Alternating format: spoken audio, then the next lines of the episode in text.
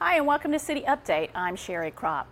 If you've ever been interested in a career in the fire service, uh, you want to take note because today we're going to share some information with you about um, applying to be uh, with the Fayetteville Fire Department. And my guest today is Captain Stephen Shakeshaft, and he is the recruitment officer for the uh, City of Fayetteville Fire Department. Yes, ma'am. Um, so I know that you've got a application process that's coming up very shortly in January of 2022. Uh, so what can you tell someone who might be interested interested in applying?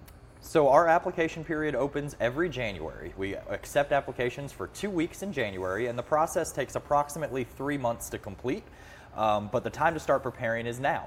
We actually have a candidate orientation session coming up on December 4th where you'll have the opportunity to come out, learn about the application process, learn about the testing process, ask questions, and get your hands on our physical ability test. And they're very informative. Um, I know that recently you had one uh, for the Women in Fire Service Day where you had some female candidates attend that, and they were able to speak with female firefighters who were in, in the fire service.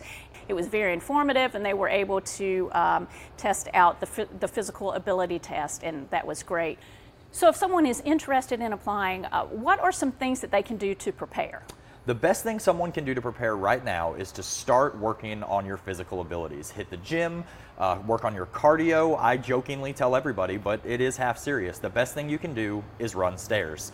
Once you think you can't run anymore, do some push ups, and then run some more stairs. Cardio is so important for our process. As far as the body mechanics go, if you come out to that candidate orientation session on the 4th, we'll work with you on the techniques and how the, how the test actually works physically.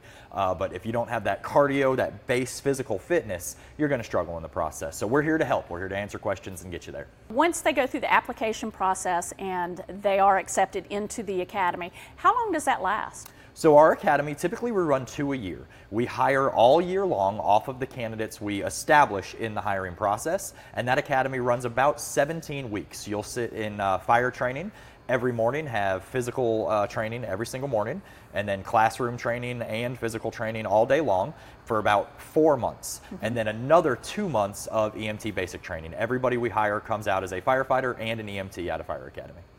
And uh, when we think of the fire service, we do think about firefighters specifically, but what are some of the various positions that you, you offer?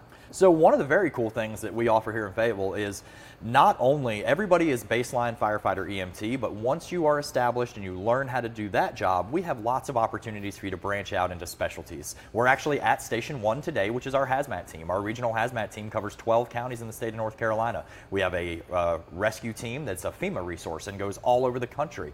Uh, we also have a planning and research division that does data analytics. We have a fire life safety education program to get out and stop the incident and educate people to prevent the incident from ever happening and keep everybody safe that way. So there's so many career opportunities. I couldn't even list them all, uh, but you'll learn about those in the candidate orientations.